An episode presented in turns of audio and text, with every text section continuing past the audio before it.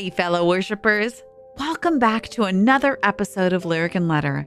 This is Rebecca, and I'm so thrilled to have you here with me today.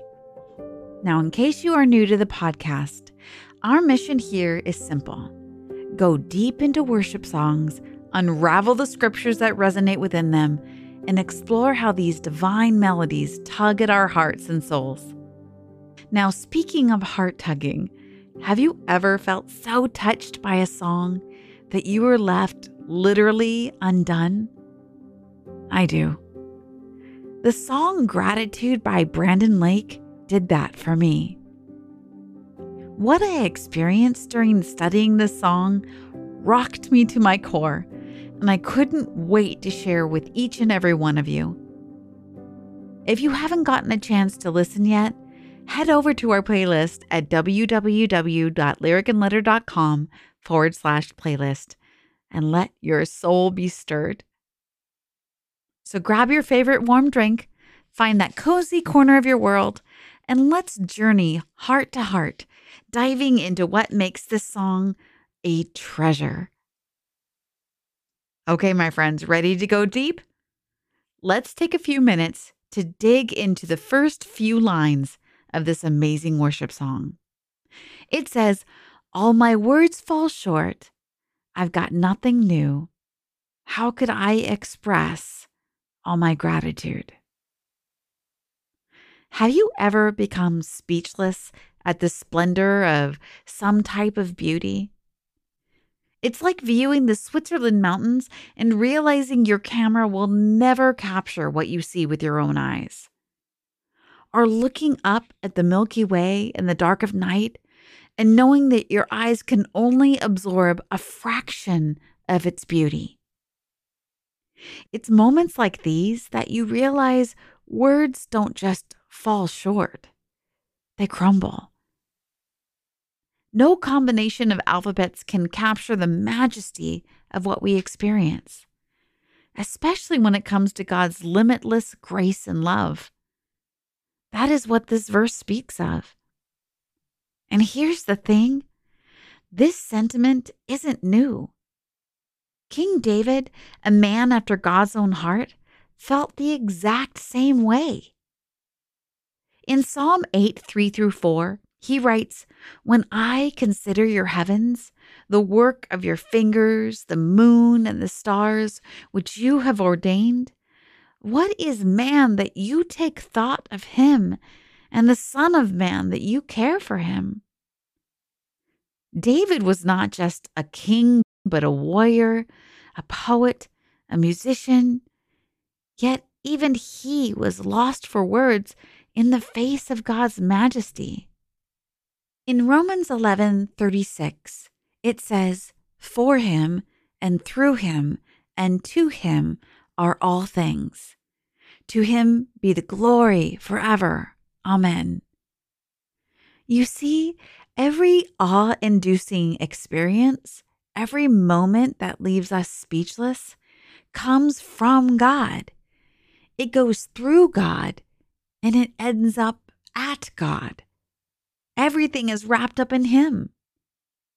It reminds us that the complexities of the world, the galaxies, the cosmos, everything that overwhelms us can be brought back to one simple truth God deserves all our praise.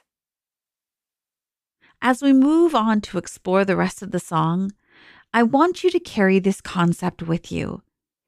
Think about the times you felt small in the enormity of God's creation or the boundlessness of His love. Remember that sometimes the simplest expression of awe and gratitude are the most meaningful. Let's move forward to the next set of lyrics of the song. I could sing these songs, as I often do, but every song must end. But you never do. These lyrics tug at something so deeply rooted in our souls how often have we raised our voices in song, perhaps enveloped by the warmth of congregational worship or maybe even the solitude of our car ride? We've all been there, haven't we? A moment when heaven seems to touch earth and we feel the Spirit moving. But then everything comes to rest and silence fills the room. Does it ever make you wonder, what now? Well, my friends, that's precisely what these lines draw attention to. Our earthly expressions have limitations. Our songs end. But God, God is boundless, infinite, and perpetual. Think back to King David's 24 7 worship in the tabernacle.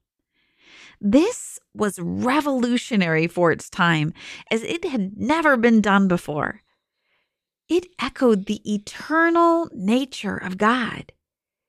We get another glimpse of this continuous worship in Revelations 4 8, where all of heaven proclaims without ceasing, Holy, holy, holy is the Lord God Almighty, who was and is and is to come.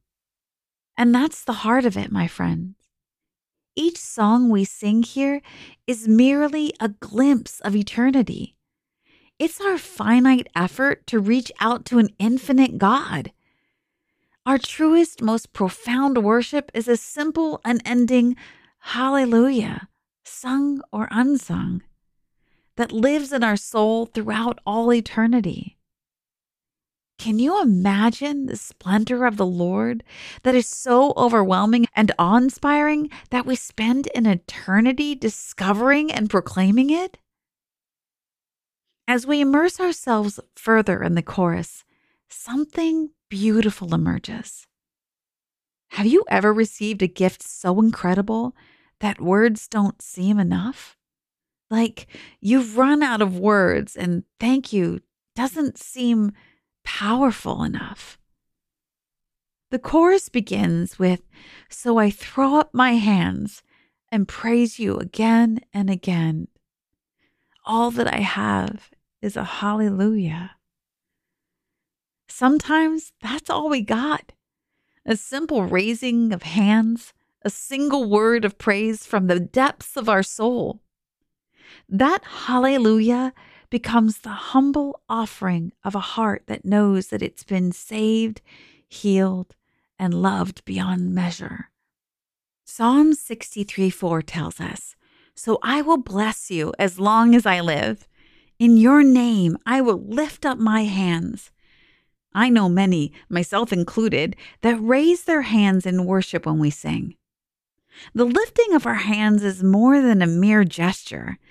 It's an acknowledgement of surrender, a sign of vulnerability before our Almighty God. Like a child reaching their arms to their father to be picked up, it's a sign of intimacy between us and our Heavenly Father. Speaking of fathers, let's travel to another scene we know all too well. It's in Luke 15 20 through 24 the prodigal son. Now imagine you are him. You left your father and your home, forsaking your heritage, and traveled to distant lands, spending all that you had thinking it would fulfill you. In the long run, all those you thought were your friends abandoned you, and you ended up feeding the pigs that ate better than you. It is in that moment you remember the faces of love and comfort, and you set your mind at becoming a lowly servant in the place that you once called home. So you start your journey back. You've prepared a speech, one filled with apologies and pleas, but before you can utter a single word, your father runs to you, his robe flapping in the wind you feel the shame lifting off your shoulders as your father embraces you. In that moment, Roman 8:15 whispers to you, "The spirit you received does not make you slaves, so that you live in fear again. Rather, the spirit you received brought about your adoption to sonship." Your status, just like that, changes from lost to found, from slave to son. Can you feel the weight of that moment? There are no words. It's almost too intimate for language.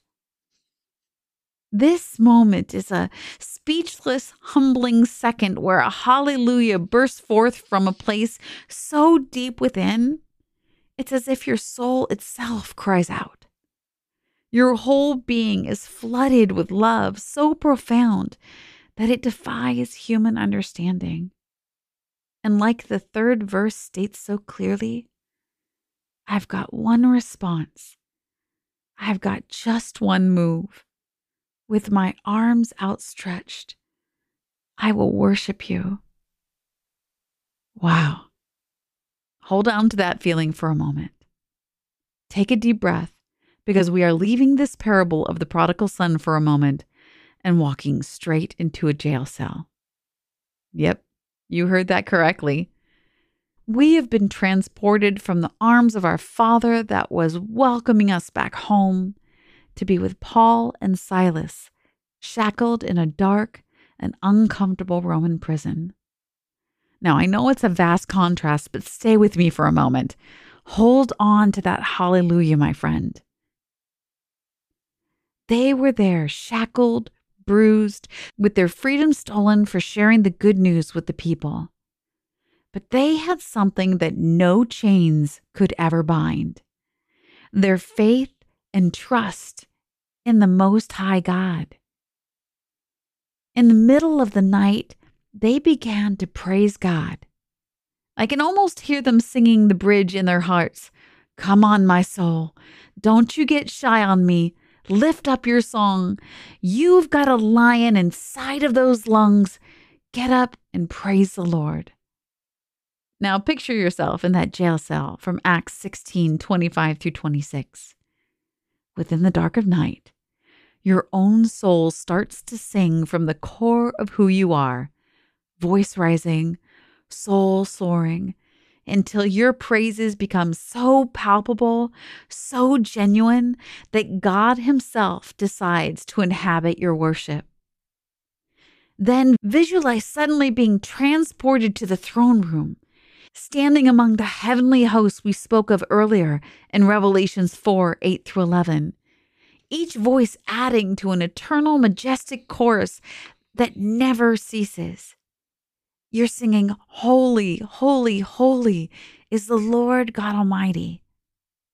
And then, in that electrifying moment, the atmosphere around you changes.